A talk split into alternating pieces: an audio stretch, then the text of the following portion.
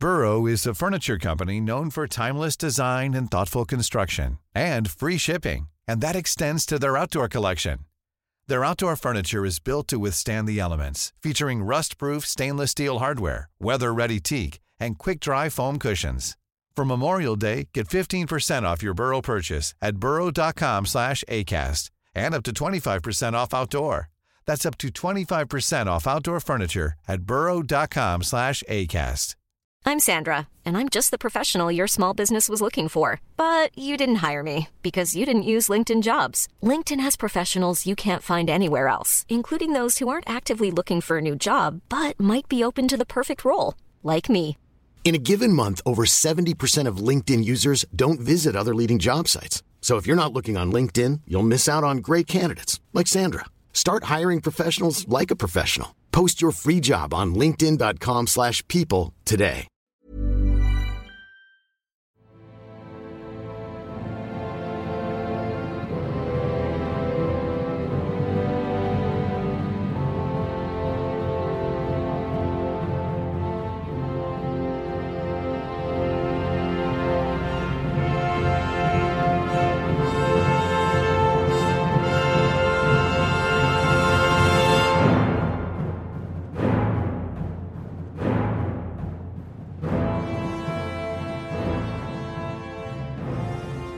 It is the morning of March 6th.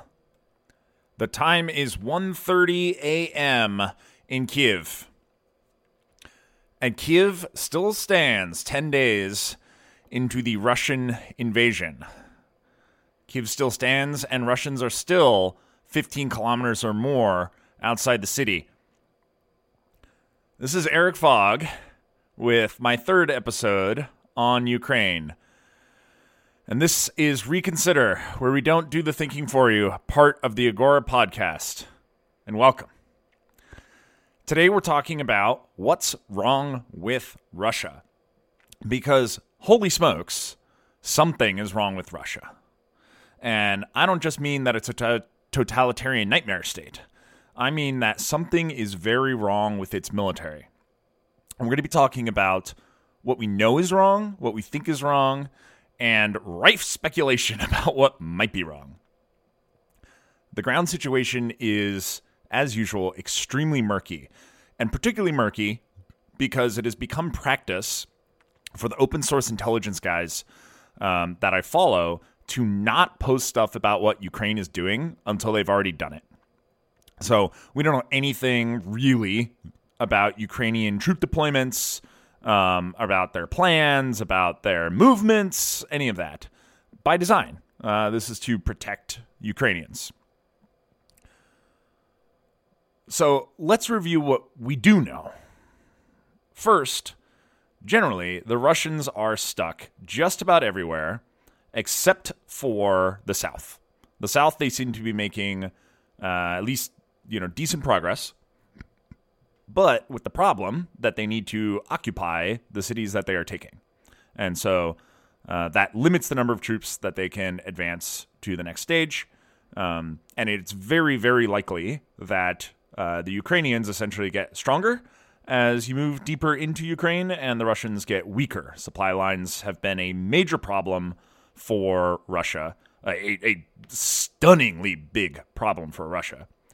Um, there does seem to be a breakthrough of at least some Russian units between uh, Chernihiv and Sumy, which is in the northeast.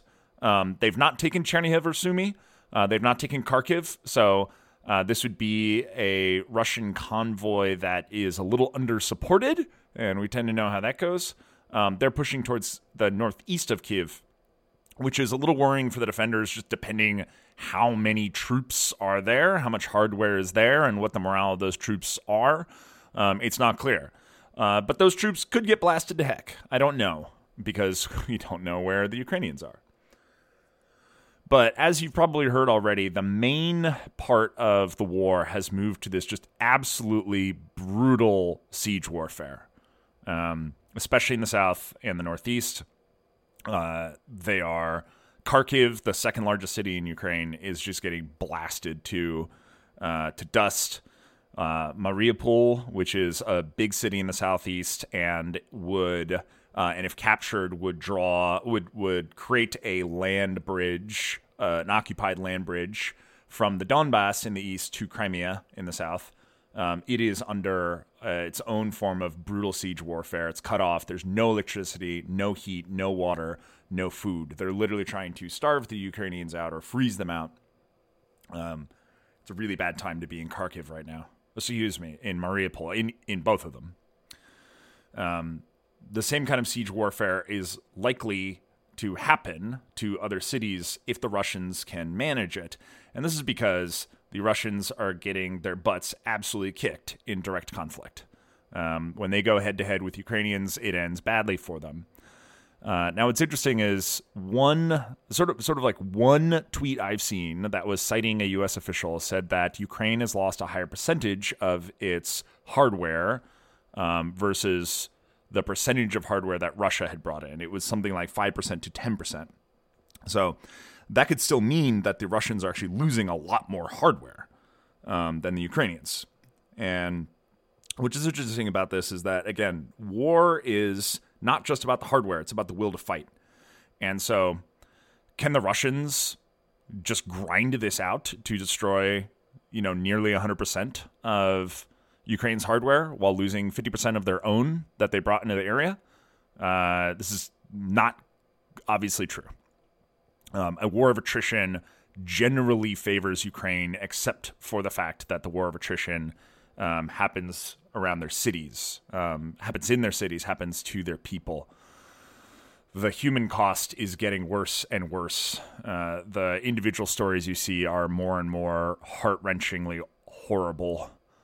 Um, you know, photos of of mothers weeping over dead children, um, old ladies uh, on crutches being brought along by Ukrainian soldiers to try to escape rubble. Um, I've posted both of those pictures. Uh, it's just unimaginable what Putin and, and the Russian army are willing to do to these people, um, especially in a war where, unlike in Syria, uh, they're not fighting for their own home. They're not fighting to, um, you know, beat a rebellion in their own country and keep their country united. Um, they're not fighting for their lives the way that in an ethno sectarian war, uh, a lot of people feel like they're fighting for their very survival and they're willing to do much more. This is a war of uh, premeditated, optional aggression. And the brutality of what the Russians are doing uh, is something that I think most humans thought we'd largely left behind, at least in Europe. Perhaps most importantly for the long game of this war, that 40 long 40 mile long convoy remains stuck. Now, one of the things uh, we we don't like we need to be clear about this 40 mile long convoy is that you know, you get you hear 40 miles you're like that's that's really long. And let's just say that it's about, you know, 30 feet uh, from, you know, since it's stalled, they're pretty close together. Um, let's just say it's about 30 feet from the the front end of one vehicle to the front end of the other, and they're too wide. If that's the case, then you have 14,000 vehicles, 14,000 in that convoy, which is just ridiculous. Um, a lot of them are logistical, a lot of them are carriers of stuff, you know, ammo, fuel, food, troops. Um, a lot of them are weapons, a lot of them are armor but it remains stuck like four days in or more. And we're going to talk about why this could be happening. Um, you know, the short version, actually, let's talk about it now. Um, one, mired in mud. So, uh, actually, so, so, Ukrainian um, drones and human, uh, you know, humans with with light anti armor weapons such as those javelins and NLAWs, um, and probably artillery have blown up part of the front of the convoy. Um, and that has the rest of the convoy stuck. Why? Because there's a bunch of, you know, wrecked vehicles near the front. And so you might say, why not bring some of the logistical vehicles you have, like, you know, basically tow trucks and cranes to the front to move it out of the way? Well, they try to drive around and they get stuck in the mud. It's really muddy there right now. This is something that the Germans learned the hard way while trying to invade Russia in the winter. In the late winter, was that the ice started to turn into mud as they approached Moscow. And this huge convoy is running into the exact same problem that slowed the Germans down in a decisive and and war-ending way. Um, unfortunately, that for the Russians then is it still took three years, but the the exact same problems are happening to the Russians, uh, and it's a almost delightful level of irony for those who favor you know peace and freedom and democracy um, that this is happening. Uh, apparently, also like I've been looking at all sorts of like really interesting, like little tiny tidbits of open source intelligence, such as the tires on these Russian vehicles that go into the mud. In order to give them better traction in the mud, they let out some of the pressure. But they are cheap Chinese knockoffs of a apparently high grade Michelin tire. And the cheap Chinese knockoffs, when you put a lot of weight on them when they have low pressure, tend to rupture. And so a lot of these tires, when they when they try to go around, a lot of these tires just blow. And so you have these these huge heavy vehicles stuck in the mud with blown tires. Um, and they don't want to just keep doing that and making the situation worse. So the rest of them are waiting.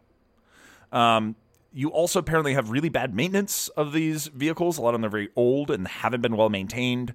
Um, you know, Ukrainian attacks are still harrying them. The Ukrainians have blown up bridges so that you know they they can't keep going anyway. They would have to go around in the mud. There is this like general incredible lack of prep. It is one of the most amateur looking attacks you can imagine, and they remain stuck. We'll, we'll talk about this this a little more later. But it, what is kind of incredible is that the Ukrainians have not decided to just turn a bunch of artillery towards this road and blow it to hell because you can create easily a highway of death there um, and just cripple the Russian advance in the north because these vehicles i mean right now that russian advance from the north is crippled because these vehicles have like vital fuel and food and ammunition and troops for the forces in kiev and they're a long way away now probably it's the case um, that there aren't a lot of people hanging out with these vehicles right now because it's cold. The temperature right now in Kiev is below freezing, and you can't sit in these trucks and just burn diesel, you know, to to keep the heaters on because you're short on diesel. And so Russian troops, you know, you can't just hang out there for four or five days and not freeze to death. So and, and even if you somehow could, the Russian troops are not gonna. So these vehicles are probably abandoned at this point, which may even be why the Ukrainians aren't blowing them up. And the you know, and because they're just idle, they're not doing anything. So the Russians are probably all just like walked to the front part of this. The the whole thing is a disaster. It may literally not start up again for the rest of the war. It's just crazy. Um, what else is going on? A few um, cities have been occupied, and the Ukrainian people are just out there protesting in front of these Russian troops constantly and kind of giving them a psychological hard time. You know, grandmas being out there saying, like, why are you here? Go away, right? In Russian, in Russian, right? In their home language. Um, and saying stuff like, your mother must be ashamed of you right now, right? And that's just hard on morale. Um, and uh, you also have Western material keep rolling in. Now, how much the the Westerners are going to renew those materials is interesting, and planes have still not been coming in as much as Zelensky desperately wants them. Um, but the, the Ukrainian um, air defenses continue to operate. The Russians do not have control of the skies still, which is it's you know in modern warfare it is absolutely a a thing. You know, it's standard tactic to as much as possible win the win the sky first. And you do it with a ton of missiles and a ton of air you know a ton of like very high up bombing um, so that it's hard you know it's that it's hard for uh, air defenses to hit the bombers. Um, you take out the air defenses as they light up because they're big radar beacons um, that you can target missiles onto and take them out. I mean it's just it's the obvious thing to do in desert storm um, and in the Gulf War, there was a long period, long before troops went in, of suppression of enemy air defense. The Russians didn't do it. They still have not managed to do it. It's a mess. It's an absolute mess. Um, the Ukrainian Defense Ministry sent out a tweet that counterattack time is coming. Um, will that actually happen? Are they just trying to mess with the Russians? Um, are they just trying to bolster their own people? Um, it's possible that counterattack time could be coming. I think one of the things that I don't think is being talked about enough is the Ukrainian troops, if they get enough volunteers, will outnumber the Russians. Um, there's a there's a claim that, that I've seen on Twitter that's been retweeted enough that by by sort of credible open source intelligence guys that I know to suggest that it came from somebody, even though I don't know who it is, that that is credible. That 100,000 volunteers have been enlisted. Well, the Ukrainian military, its total military forces, mind you, was already 245,000. The Russians put about 200,000 in the theater. And so, have is it the case that we've added 100,000 troops in Ukraine, um, and they have 300 some odd thousand? Like at that point, you know, we talk about the Ukrainians Ukrainians being outnumbered and outgunned. For a while, that was true because these were their frontline troops. But at some point, Kiev is not surrounded. You can get more people into Kiev. You can get more people towards the front lines. You can get more people into that heart of Ukraine where you know, to to just keep harrying the Russians and giving them a really hard time, you could potentially counterattack. The ground situation is very, very fluid right now and very interesting. Um, and I say fluid not because it's moving a lot, but because a lot could happen. The Ukrainians may have a lot of options, again, because the Russians don't own the skies. Russian morale is low. You, the Ukrainian high command is still in control, and they know that when Ukrainian troops encounter Russian troops, the Ukrainians tend to do pretty well. Holy simoleons. The Russians are still doing a lot of damage, not just to the Kharkiv, not just to Kharkiv and Mariupol. Um, they are doing damage to Ukrainian troops. We don't tend to hear about this as much because uh, it's just bad for Ukrainian morale. So it doesn't get tweeted and shared. And basically, Twitter is down in Russia right now. The the Russians aren't able to the, part of it's the Russians are so not credible that people don't listen to what they have to say anyway. They're not like really a source of intelligence. And so nobody's really tweeting about Ukrainians getting their butts kicked. And I'm sure there are places that that is happening, but we don't know where and we don't know how often. But Ukrainian morale remains quite high. Um, and and also it's worth keeping in mind again the the Ukrainians are are able to throw they are willing to throw everything they have. They are in total war. And Russia is not willing and not able to create a total war posture because the nation wouldn't accept total war the way that in World War II nations accepted total war and they retooled their entire economy towards it. Russia's not willing to do that. It's not going to fight a five year war. Um, and we'll talk about a few problems a few other kind of issues with that as we, we talk about what could happen next. Um, so let's talk a little bit about like what we're not seeing and what that might be telling us. So one thing we're not seeing is first like any Russian logistical organization of any sort. It is an absolute disaster. Again, the South seems to be doing better. Um, they seem to be supporting their troops better. Um, and at this point, probably the troops are able to like kind of loot uh, stuff in Ukraine. Other things are going to run out in Ukraine. Um, but the the complete lack of like logistics and planning and, and operational support is mind boggling. Um, Russian or sorry, Russian troops march on their stomachs. Um, armor moves on its stomach too, right? It needs fuel, and that's just not happening. And it probably has the Russians stuck in a lot of places. And it's just kind of a testament to how like kind of how unsophisticated as as brilliant as they've been, how unsophisticated the Ukrainians have been that these they're not able to just you know defeat in detail these stuck Russian troops. Um, and again, they're outgunned. The the Russians, for all of their shortcomings, have a massive advantage in not only hardware but the modernity of their hardware uh, except for those javelins and those NLAWs. Um, so, what's missing for the battlefield uh, other than logistical support for the Russians? One, the Russians aren't using digital and encrypted messaging, which is crazy. They're using a lot of analog shortwave radio, which means that the Ukrainians can hear what they're doing and also, the Ukrainians can jam that radio by just blasting, um, you know, really loud on those frequencies that they're able to hear. Um, so, like, there's a, there are stories of the Ukrainians blasting uh, their national anthem on the uh, on a bunch of frequencies that the Russians are using, whereas the Ukrainians are using encrypted digital communication. So they have a communication advantage. Um, the Russians don't seem to be flying a whole bunch of um, intelligence flights where the Ukrainians are getting a live stream of intelligence from the Americans. The Americans are are just totally transparent about that now, which is a gutsy thing to do publicly because uh, you know the Russians the Russians are already calling the sanctions a declaration of war, which is just posturing and bluff because they're not going to like poke the NATO bear. Not going to be like, oh, we're at war with NATO now and actually doing anything about it. They're just going to whine.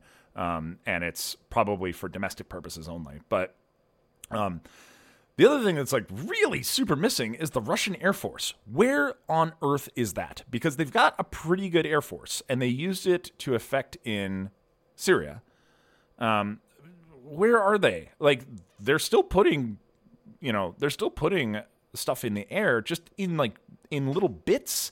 It's almost like a bad movie where the the evil guys they just like kind of send their goons in little you know little groups a few at a time in order for like John Wick or whoever or the Avengers or whoever they are to beat the crap out of them. Um, the Russians seem to be doing that with their own air force, and it's really not clear why. It might be because they're afraid of losing it all at once. Um, it and and so a senior U.S. official says, "quote from a tweet here." Uh, Ukraine still has a quote significant majority of aircraft available against Russia, including fixed wing drones and helicopters. Ukraine still maintains overall air superiority after nine days of war with Russia. So the U.S. official is claiming that it's not just contested air; the Ukrainians actually have an advantage somehow, which makes no sense because the Ukrainian Air Force is is a little, you know, Ukrainians have been pretty cash strapped. Um, they don't have a giant oil industry to siphon from the way that the Russians do, and they've been fighting war in Donbass forever and all sorts of problems, right? So the the Russians have such an incredible hardware advantage in aircraft that if they brought it all to bear, they'd be fine. And it's it's really MIA. Um, where's the Ukrainian armor? You know, I'd kind of expect at this point the Ukrainians to like roll out. You know, you have this like stalled this super stalled uh, convoy and the forward operating base for the Russians in front. And the Ukrainians have fought them off enough, and they're getting enough intelligence from the air. They know where all this stuff is. Why aren't they rolling out hundreds of tanks at once to just blow it all to heck? Not clear. Um, I haven't seen a lot of. I haven't really seen any Ukrainian armor. Is it hiding? Is it waiting for something? Not clear. Um, where's Ukrainian artillery? We've seen some use of that, but uh, is it, you know, why isn't it being turned to blow up the big convoy? Is it being used for other stuff primarily? Is it being used in kind of like a desperate bid to, you know, is it being used as like counter battery fire, which is, you know, artillery shooting at artillery? Um, because the more urgent thing is is taking out Russian artillery. Um, and where are the Ukrainian counterattacks? Um, where are the the reinforcements and reserves? Again, they may they are happening. They are happening. Um, you know, the Russians will take a town, or they'll take a um, take a important crossroads, or they'll take an airport, and the Ukrainians will go get it. So they're there, but the Ukrainians should have the ability to counterattack and relieve some sieges. Right? If the Russians are sort of like sitting comfortably in siege mode and just lobbing artillery, if you sent a bunch of Ukrainian armor and air and troops at the same time, um, you could dislodge them and send them into a rout, which you'd think the Ukrainians would want to do because the people of Kharkiv and Mariupol are in a lot of trouble. Um, it's possible the Ukrainians can't move this stuff easily. And it's possible it's because the mud is so bad. Now, in the south, the mud is not nearly as bad. Um, in fact, it's quite dry compared to the north. It's warmer, it's drier. And the reason that really matters is uh, it allows the Russians to be able to move on uh, dirt um, in a way that they can't really move on mud, and so the the Ukrainians can blow up bridges and and they can even blow up their own highways but and but the Russians can kind of go around. So it means in the south the Russians could be a lot more mobile, um, but in the north maybe nobody can be mobile, and maybe that's what's going on. Um, so again, uh, intelligence is murky, so it could be that a lot of this stuff kind of is going down in a way that uh, we don't really know about. Um, but it does it does seem a little odd that stuff's missing. Um, and so let's talk about like why the missing stuff, but most importantly, why the terrible performance from Russia? Like, why is their logistical capacity MIA? Um, why is their air force MIA? Why are the Belarusians MIA? Because Belarus did declare out loud it was going to attack um, uh, their their a hole president, uh, Lukashenko, I think um, you know, he shared this like big map, the big plan about how the Belarusians were going to join, and that was going to turn the tide of the war. So let's go over a few of these. One, Ukraine could be holding its armor in reserve. Um, it's less sophisticated than Russian armor, um, and they are outnumbered by Russian armor. Uh, and so, an armor on armor, like a tank on tank battle, would probably lose, you know end badly for the Ukrainians. Um, but I don't quite know why they'd really be doing that other than to maybe hold Kiev. Um, because as long as they hold Kiev, they're in a way winning this war. Um, but or they're using it and we don't know about it. I I think it's odd. I I don't know why it's missing other than they're holding it in reserve for some reason. Um, again, it could be that stuff that that Ukraine has uh, committed its forces largely um, or that it is kind of slowly bringing up, you know, bringing up reserves, bringing up the bringing up the tanks. Uh, it's not entirely clear again. Um, so they could be doing stuff. We could see this change in a few days. We do know, we do know that the Russians have effed stuff up. So we knew that the Russians came in underprepared because they thought this was going to be too easy. Okay, fine. Um, we know that, but like again, the Russians have uh, they they have allegedly a good military. Um, and so we're 10 days in, and they still haven't really figured it out, except in the South. So, what's the deal? So, first, they're sending mostly conscripts. Um, and so those conscripts have like limited ability to uh, really do anything too effective. Um, they're pretty good at pinning down uh, Ukrainian troops in the sense that Ukrainian troops actually have to be there to contest them. Um, and so it probably gives the Russians the ability to take their more experienced troops and try to gain a tactical advantage in certain areas at a time and win in detail.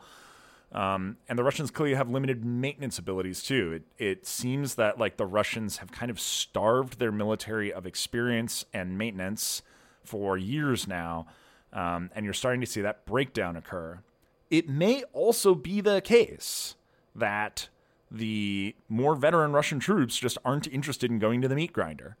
Um, you know, unless you're just going to start, you know, unless your commissar is going to start shooting people the way that, um, you know, the way that it happened in the Second World War, you really can't do much if you have whole units that are not interested in fighting.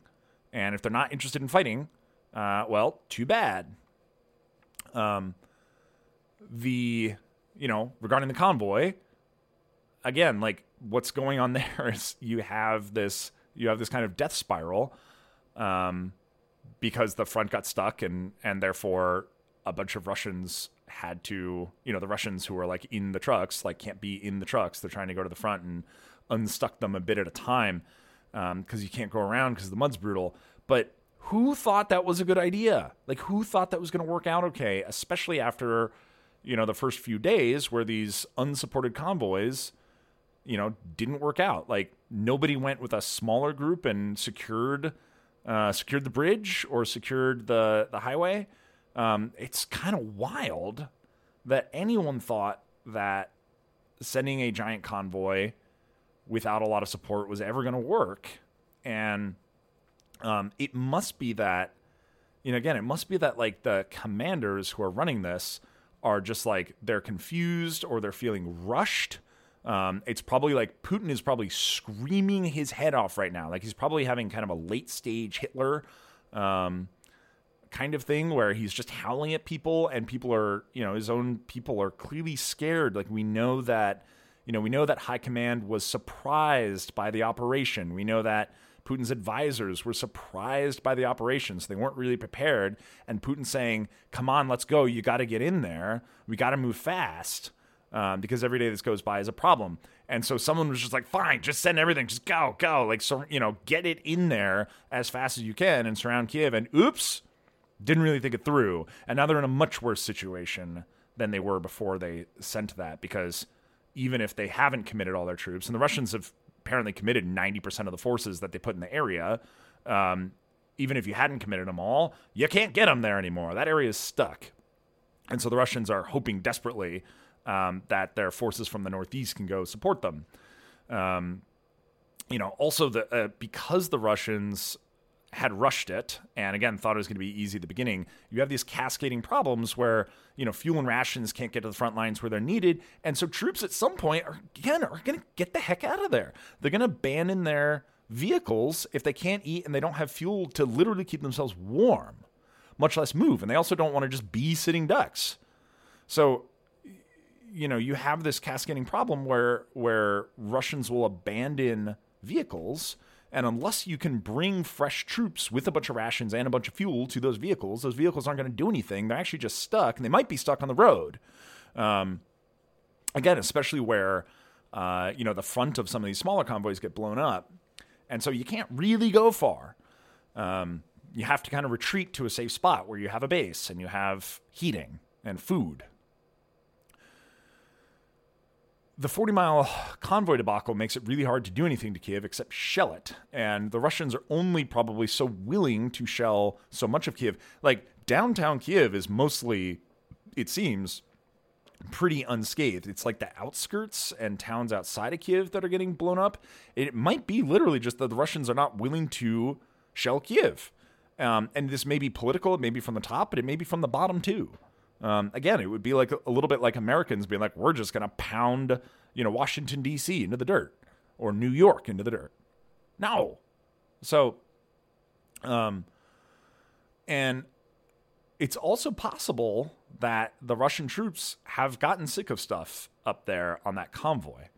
Um, you know, satellite imagery is only so good. Um, and uh, in the words of uh, Lucas, Fo- Lucas from Fox News, um, quote, it's been three days since the Pentagon first called the long Russian military convoy outside Ukraine's capital stalled. Many now wondering where the Russian soldiers are. U.S. officials think, quote, something must be wrong. If something's wrong, it may be that there's like a maybe a mutiny of some sort going on, or at least a mass, um, you know, mass walkout. Uh, that convoy is probably not going anywhere, which is crazy. Even on a budget, quality is non-negotiable. That's why Quince is the place to score high-end essentials at 50 to 80% less than similar brands. Get your hands on buttery soft cashmere sweaters from just 60 bucks, Italian leather jackets, and so much more. And the best part about Quince, they exclusively partner with factories committed to safe, ethical, and responsible manufacturing. Elevate your style without the elevated price tag with Quince. Go to quince.com slash upgrade for free shipping and 365-day returns. Hiring for your small business? If you're not looking for professionals on LinkedIn, you're looking in the wrong place. That's like looking for your car keys in a fish tank. LinkedIn helps you hire professionals you can't find anywhere else, even those who aren't actively searching for a new job but might be open to the perfect role. In a given month, over 70% of LinkedIn users don't even visit other leading job sites. So start looking in the right place. With LinkedIn, you can hire professionals like a professional. Post your free job on linkedin.com slash people today. Um, I think part of the problem is clearly that Russians don't want to be fighting this war, except for like a few ultra nationalists or like mercenaries. Right? You have a holes everywhere, um, but probably most of the Russians don't want to be fighting this war. Like you have stories of people getting conscripted sort of last minute, getting pulled out of boot camp. Um, and being told they're going to go fight, they're not prepared. They don't understand why they need to take over Ukraine. Um, they're not interested in it. They, you know, you have people saying they feel sold out by Putin um, you know, on these videos. And, uh, you know, and, and a lot of them just saw their buddies get chewed to pieces. Um, a lot of them just, you know, a lot of them came down these routes where they, they've seen burnt out Russian vehicles. Um, and so they're, they don't want to die for this. again, when you fight on defense, you're willing to hold and die. When you're on offense, you tend not to be willing to. So they're they're quick to retreat, um, and their commanders don't want to risk routes, so they're being conservative. Um, R- Russian commanders are moving to the front line to take control of the situation as well as they can, in part because their radio stinks so much that they they can't communicate from the back lines, but also they need to like stiffen the backs of these guys. But some of them are getting sniped, and so it's not clear how much they're going to want to do that. Um, you know, again, I think the the surprise factor here was because Putin and really the really high up folks who were in on this knew that people in Russia didn't want to fight this war. So they had no idea they were going to Kiev in the first place, right? So like you don't have this kind of like unified like the way the American army works or military works is like everyone knows the whole operation. They know where they fit within the operation. They know what their objective is within the operation, why it's important. They know backup objectives. They know everything. Um, and the whole idea is so that like you can make decisions on the ground and adapt in order to achieve your objective. The total opposite is going on here, and and it seems to be because again, Putin knew at the outset that the Russians probably weren't all that excited about this. Um, you know, he wanted a fait accompli for two reasons. One of them is that, you know, he wanted to stop the West from being able to respond, but some of it is that, you know, if everyone kind of like blinks and then you've got control of Kiev, well, that's one thing, right? You break the break the morale of the Ukrainians. You the Russian troops are kind of like, okay, that was easy. Like, you know, sure, we'll we'll replace the the evil Western puppets with new people, no problem. But they weren't ready to fight a war. They clearly were not ready to fight a war psychologically or logistically or, um, you know, or, or uh, you know, tactically. And they didn't want to. And now, you know, the Russians are kind of in too deep. Um, they're not, you know, you, it's it's really hard at this point to say like, oops, and then go home. And so the Russians are just kind of stuck in it. Um, I also wonder this is this is wild speculation at this point, but you know, do you have a lot of commanders who are so against this war, you know, especially like high command or advisors, that they're kind of like sneaking around under Putin's nose? Again, the same way that a lot of the military in Germany was when it was pretty clear they were in bad shape and like Hitler was sending them the wrong way, you know, sending Germany to its demise. Um, you know, do you have a lot of these commanders going like, look, we don't, it's not, it doesn't seem that important to me to take Ukraine and certainly just like sending more and more of our people, especially our, our best people um, and our you know, our equipment that we paid so much for into a meat grinder and seeing, you know, these, these sanctions cripple us at home and stuff like that. Um, you know, there was this sense they did probably have that like this is not good for Russia. And so they may be dragging their feet. They may be unwilling to send troops into the meat grinder um, because maybe they, you know, God forbid, care about these troops, but but they also certainly care about like the hardware um, and the ability of the Russian military to operate effectively after this war is over.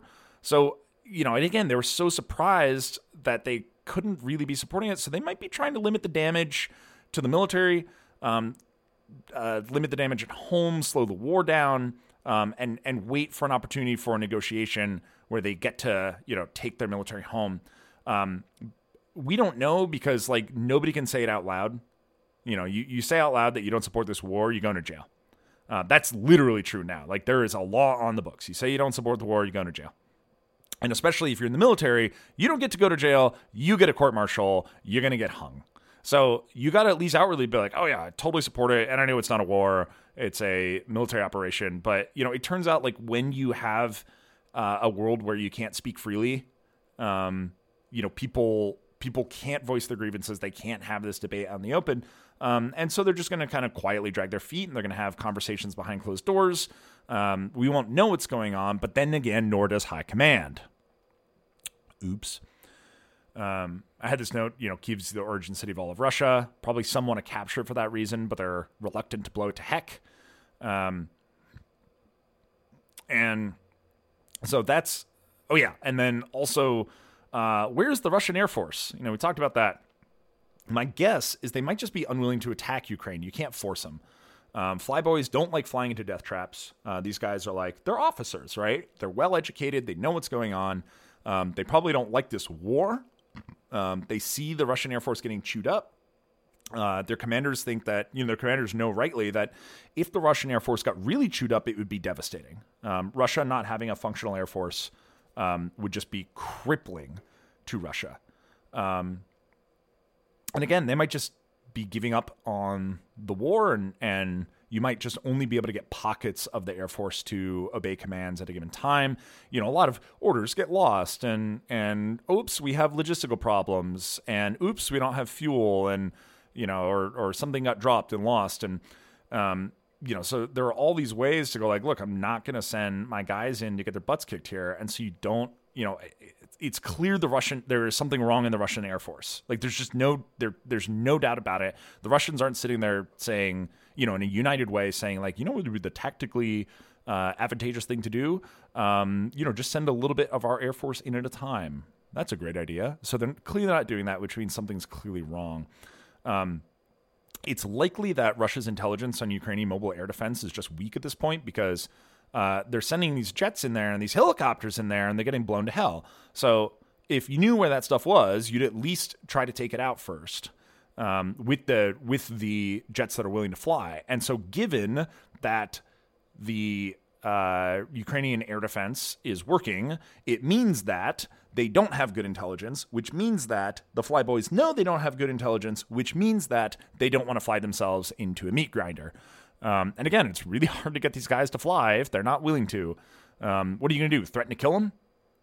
Right? Which I guess you can, but uh, you know you might risk a mutiny. And speaking of mutiny, right? Like this is a real potential threat. Speaking of mutiny, where is Belarus? Where is Belarus in all this? Because to be clear, Belarusian high command ordered an attack. They ordered the army into Ukraine to support the Russians, and it's not happening.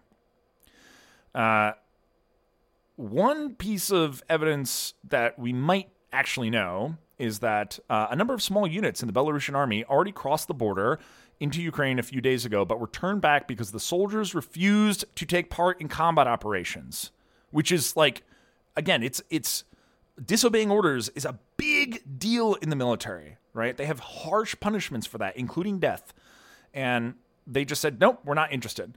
Um, and so it seems pretty clear that the Belarusians want no part in this and won't follow orders. And uh, there's just such a risk of massive insubordination or mass surrender and possibly defection and possibly mutiny and uprising if they attack Ukraine en masse that it's not worth it. Because look, if what happened, like, just like with a rout, you know, a rout in a military, like in a military situation, you're not trying to actually win the win the battle by just eliminating everybody unless you're fighting the Japanese. You're trying to get the the enemy morale to break and and get them to rout, right? And like a rout can turn on a dime. A rout can turn on just like a little warble among the troops. Like panic spreads like a like a disease, um, like a virus, and uh, and and the same is true with a mutiny right? Once a few people have the courage to mutiny, the people looking around them, if they're interested in it, they they will do the same. And a bandwagoning and snowball effect happens because once enough people start mutinying, you go like, oh well, we're the ones with the guns, and the officers are not. And uh, since our buddies over there aren't gonna shoot us, like one group got mad, they mutinied, nobody shot them, which means if I mutiny, nobody will shoot me, which means you might just have like a, a total uprising of the military on your hands. Belarus has to know that at this point, given what's happened, and therefore, you know, they're just not willing to attack because an attack would mean they would lose control of their own military, which is unacceptable. So Belarus is not going to join this war, which is which has just got to be a huge boost to Ukraine because the Belarusian military, while it's not huge, could send some fresh troops in, which you know from a different route from the far west, which could, you know, it could make a big difference. And uh, they're just not doing it. So goodbye, Belarus. Um, I don't see this changing anytime soon because you're not going to take, you know, you're not going to take this situation where the Belarusians can like they can see Twitter unlike the Russians, um, and they can see what's going on, and they're not going to suddenly want to go into a meat grinder later. So that's over. And so basically, like it seems that the big thing, the big common thread, like the the Occam's razor level explanation on this is that just the Russians just aren't that excited about this. And the Russians not being excited about this is a huge problem. And it's going to continue to be a huge problem for the Russians because some of them can hear what's going on at home. Um, you know, some of them can call their moms. They apparently still have cell phones because um, we know the reason we know they still have cell phones is we've seen, um, you know, we well maybe it's not that they still have cell phones because maybe it's the Ukrainians calling them. I, I was going to say uh, we see captured soldiers talking to their moms, but they might just know their mom's number. Um, they're calling from Ukrainian cell phones, but you know these guys can they can hear scuttlebutt. Like scuttlebutt spreads no matter how much you want to stop it, and they know things are bad at home, um, and that's not helping. Uh, now it's either going to like encourage them to try to hurry things the heck up, um, or they're just going to get super demoralized and be like, "Well, look, if we win, these are things are still going to be bad." Um, you know, the, the like they, they have to kind of game this out for the future, and they're kind of watching their their country crumble in a lot of ways.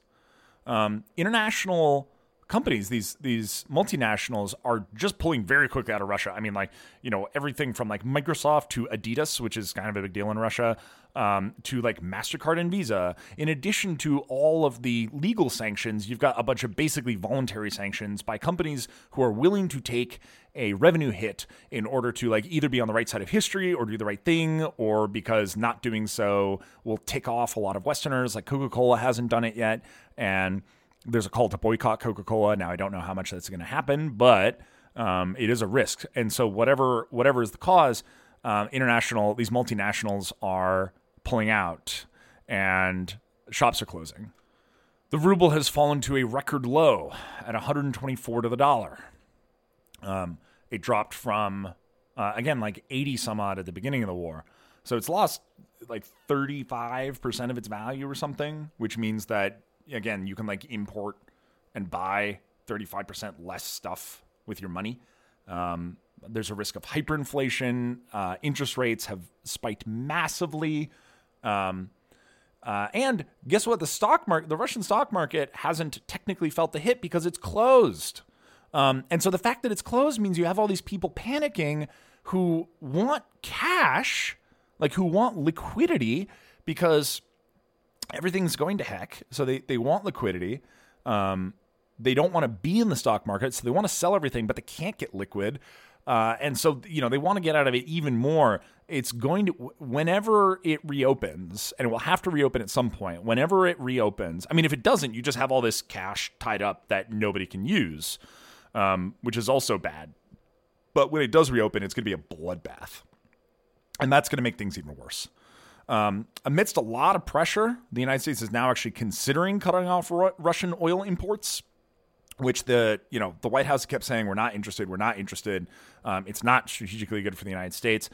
Um, and this is of course bad timing because gas is already wildly expensive, which might actually be part of the um, the driver for the you know the invasion was you know the Russians were like haha you know it's winter and um, gas uh, including natural gas. So fuel and fuel and natural gas and, and petrol are already expensive and the West isn't willing to eat this. Um, and and you do see a lot of people with expensive gas really feeling pain you know among the the inflation that's there. So there is pain to the West but despite that 80% of Americans want the US to cut off Russian oil imports. And uh, one of one of the problems generally with uh, voters is they kind of like want to have their cake and eat it too. It's sort of like everyone in America wants um, the United States government to spend less, but uh, nobody can pick. You know, nobody wants them to spend less in any particular area. Um, uh, certainly the ones that benefit them. So this is going to be a problem um, where there's pressure in the United States to not import Russian oil, but there's also pressure to drop fuel prices. So you can't do both. Um, so, uh, but anyway, there is that pressure, and, and the White House is now actually considering it. Um, it turns out that there's hoarding going on in Russia too. Um, you know, we saw a run on ATMs. Um, apparently, sugar and flour seem to be running short. There's uh, um, like multinational grocery stores which aren't going to shut down just because it's inhumane uh, to not provide food, but they're limiting how much even sugar and flour can be purchased um, which means that there's hoarding behavior going on. Uh, that's really bad. Uh, drug prices are spiking. Jet fuel is apparently starting to get in a short supply because the Russians are using their refined fuel for the war. Um, and and again, because like the Russians have a lot of oil, but they have a limited refining capacity. In fact, the Russians are a net importer of refined fuel. So they don't refine enough for their own country. They import refined fuel. They export the commodity of crude oil and they import refined, you know, diesel and jet fuel and stuff like that. So, um, and again, though it's actually, I just thought about this. The lack of jet fuel may actually also be driving what's going wrong with the Russian Air Force. Maybe not. Um, the the story about jet fuel being in short supply was there's like a South Korean plane that wants to get the heck out of there, and the airport didn't have jet fuel for them. So it may also be that the Russian Air Force was hoarding the jet fuel for the war, uh, but it might be nationally low supply. I don't know. There's obviously a massive crackdown going on in the media. Um, media channels are just disappearing. Um, uh, and so it's very clear to Russians, even though like even though there's a bunch of censorship, it's very clear to the Russians they're being like increasingly cut off from the world. Their situation is getting worse. Um, and again, there's there's like this isn't a war. This isn't a war that that m- many Russians want. You know, obviously a lot of them are like thousands have been arrested for protesting. But even like your average Russian on the sidelines, like they're they're not sitting there saying like, ah, yes, we have to take Ukraine and like we will. Be, you know, this isn't this isn't like the Blitz where uh, you know we won't give or this isn't like the Great Patriotic War, like we won't give an inch. None of that, right? This is just a total. You know, to most people, they're like, why are we doing this, huh? And you know, why am I suffering? What are we getting out of it? What does Russia really get out of this? And so uh, things are bad in the mother in the motherland, and that uh, that puts a lot of pressure on Putin. So how can this end? Given that Russia's so messed up, um, you know, in this war, tactically, air power is going to matter. Matter. Um, Zelensky is rightfully begging for more from NATO. He is ripshit angry um, for NATO's refusal for a no-fly zone. He said, "quote Every person who dies from today will be because of you." Um, understand why he's angry. Very much understand why NATO is not willing to get into an air war with Russia. Uh, it's net net a very bad idea for Europe and the world um, because that's where you get significant risk of nuclear war, uh, and that's unacceptable. Um, should be to everyone. But again, the Ukrainians very sympathetic why they're so upset about that. And so Zelensky's begging for more air power from NATO. And the Russians, again, unless their air force is t- just totally wrecked, it, it could be that they're being conservative, and if so, they can eventually grind down Ukrainian air power. You know, try to move troops forward enough to capture enough air bases and capture enough anti-air stuff, and they're trying to move more anti-air, you know, ground-to-air anti-air stuff into position. Except it's in that damn convoy, a lot of it. Um, but like, could they in the long game grind down Ukrainian air power? Maybe. Um, they can do at least somewhat precise strikes at will with missiles, although maybe they're running out of missiles. Um, U.S. intelligence seems to think that the the missiles that they had set aside for this, um, they're actually starting to run out of, and you know, do they dip back into that well? Um, they're certainly moving more stuff to the front via train, so that they're you know logistically they're willing to double down, or or in terms of material they're willing to double down there. Um, you know, but how many troops can you actually get to wield this stuff? But so so if Russia can grind down Ukrainian air power, there's a major problem for Ukraine. But if Ukraine can grind down Russian air power, there's a major problem for Russia. Um, once someone establishes serious air superiority, it massively changes the tone of this war. Um, but but as long as it remains contested, which it seems to, because just like you know, you're losing a couple dozen. Uh, a couple dozen like fixed wing craft and a couple dozen helicopters on both sides, like not that much, and both have like hundreds. Um, how many great pilots they have is a great question, but um, you know, assuming it stays kind of contested, it's a race against time. Um, there's a long artillery war going on, and again, it is horribly, just unimaginably brutal to the humans um, in the Ukrainian side. It is it is gut wrenching and it is enraging. Um, you know, and as I, I told some friends, like it's actually okay to be angry at Russia as a whole. um, and not have to apologize and not have to feel too bad for the Russian people. Um, if Putin hadn't enjoyed a wide base of support, if he wasn't, if the, you know, if taking Crimea was not popular in Russia, and it was, um, this wouldn't have happened, right? Um, you know, the Russian people for supporting Putin bear some responsibility here, and and you have a lot of innocent people in Russia who are suffering, but uh, it's okay to want them to lose, um, and to want them to feel enough pain such that they will pull out. But you have this race against time. The economic screws keep tightening harder and harder and harder on the Russians. It's going to get worse for them by the day. It's not going to stabilize, not anytime soon, especially if things start to warm up. If this lasts long enough and things start to warm up and Europe doesn't need Russian gas nearly as much, um, then Russia's in a lot of trouble. So Russia's in a race, race against time, and they're going to just keep throwing artillery where they can um, sort of at the problem because again, it's artillery because the Russian troops just can't. They don't have the morale to win face to face fights against the Ukrainians. They keep getting pushed back, which is wild. Um, again, not everywhere, but in a lot of places. Um, and so, what's the race against time? Well, really, there's a risk of a coup or a risk of kind of like an uprising or just like a collapse um, in Russia that's unrecoverable. And uh, and it's because like a lot of Russians are going to get angry and angry, and not necessarily even like it's not.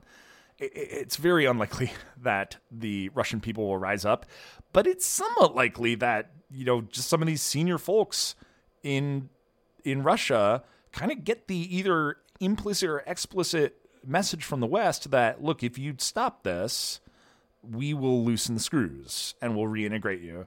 Um, but you know this has to stop and not happen again. And so, at what point are they going to either like have an intervention with Mr. Putin um, because of his addiction to brutality, uh, or are they going to have an intervention uh, and get rid of him, um, put him in jail, kill him?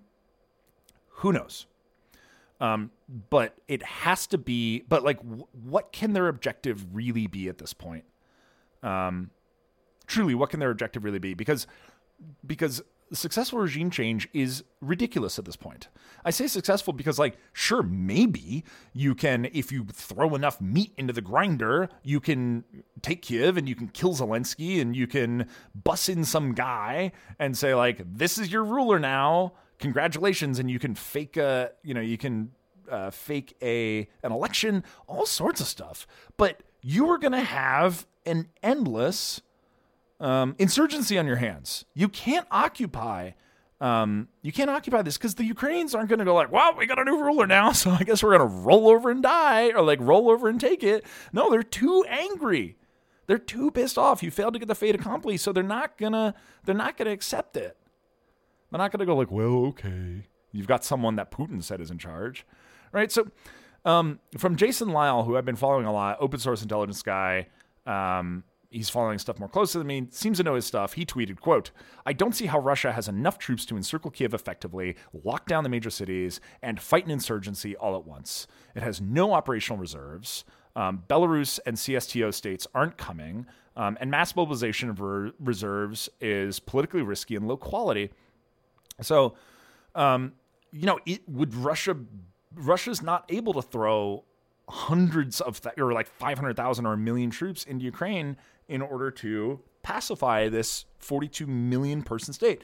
And even if every woman and child leaves, um, you still have 20 million pissed off dudes um, who are going to resist. And as long as Russia does not occupy the borders with Hungary and Poland, the West can keep pouring material in, and you can have, you know, Ukrainians in the West who are well armed and ready to keep fighting and trying to make a push back to Kiev. Like they're not just going to give up. So the the it's really hard to imagine what success really looks like for Russia at this point. And this is the part where this this whole thing starts to become barbaric because what are you even trying to achieve? And the problem is, of course, what you're trying to achieve if you're Putin is survival um, because you have to survive. For you to survive literally, you have to survive politically. For you to survive politically, you have to come out with with, with something that looks like a victory.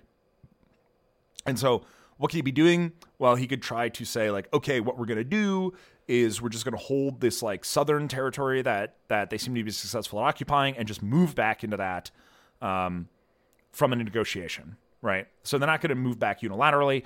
They'll negotiate and they'll say, you've got to give us the south and east, or we'll keep pounding these cities into oblivion. Um, you know, the Russians have figured out that they can, at least for now, just keep lobbing artillery. Now, can the Ukrainians form some sort of counterattack and dislodge that artillery um, around at least, um, you know, Kharkiv and Kiev? Because if you can, the Russians are now in a lot of trouble because um, they don't have a lot of advantage and they're on the retreat.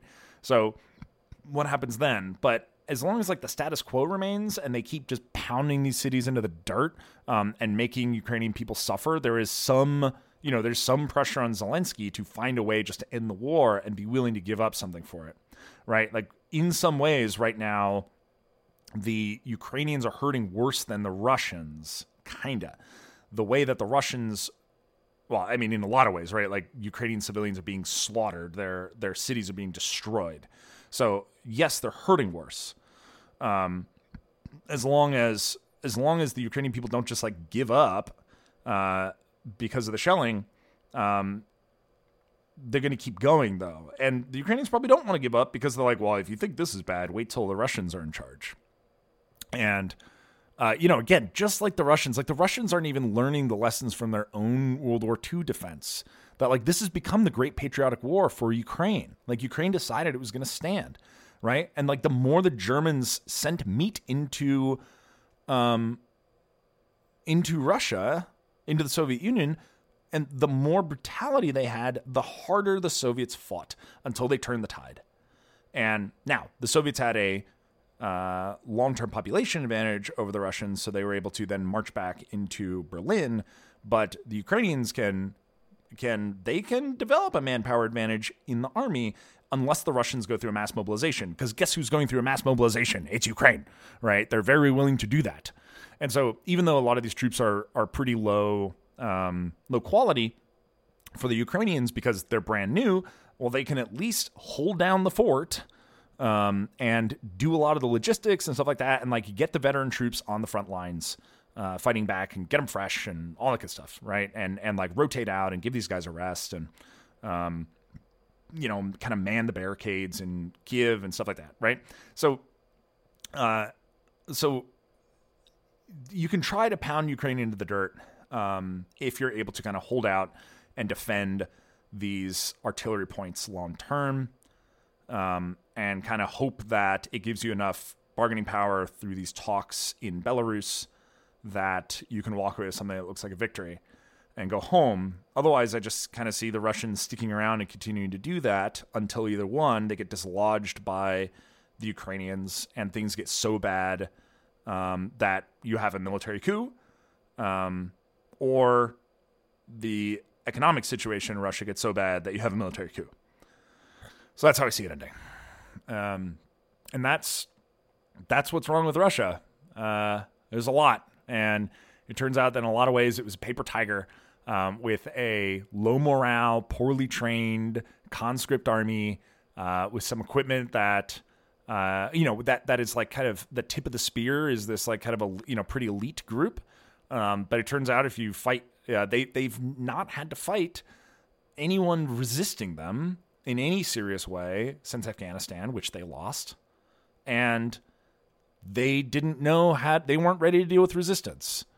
That's what that's what's going on in Russia is that it is a it is there due to a lack of professionalism, due to a lack of political alignment, due to a lack of like a good vision for this operation um, that that was you know communicated down the line, due to a lack of excitement about it.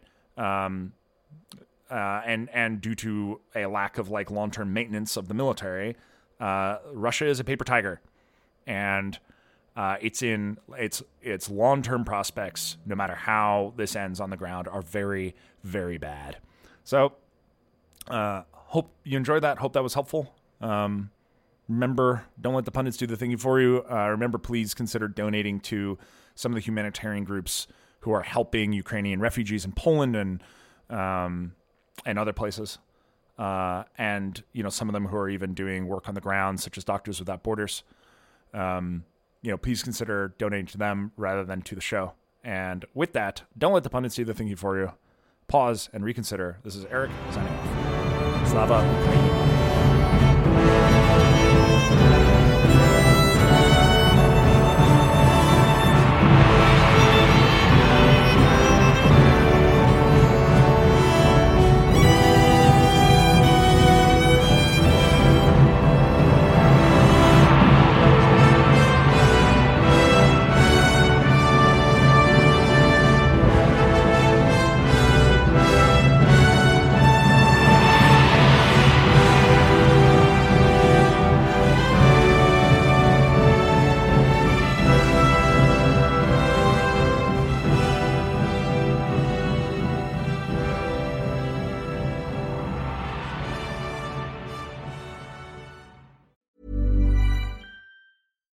Flexibility is great. That's why there's yoga. Flexibility for your insurance coverage is great too. That's why there's United Healthcare Insurance Plans.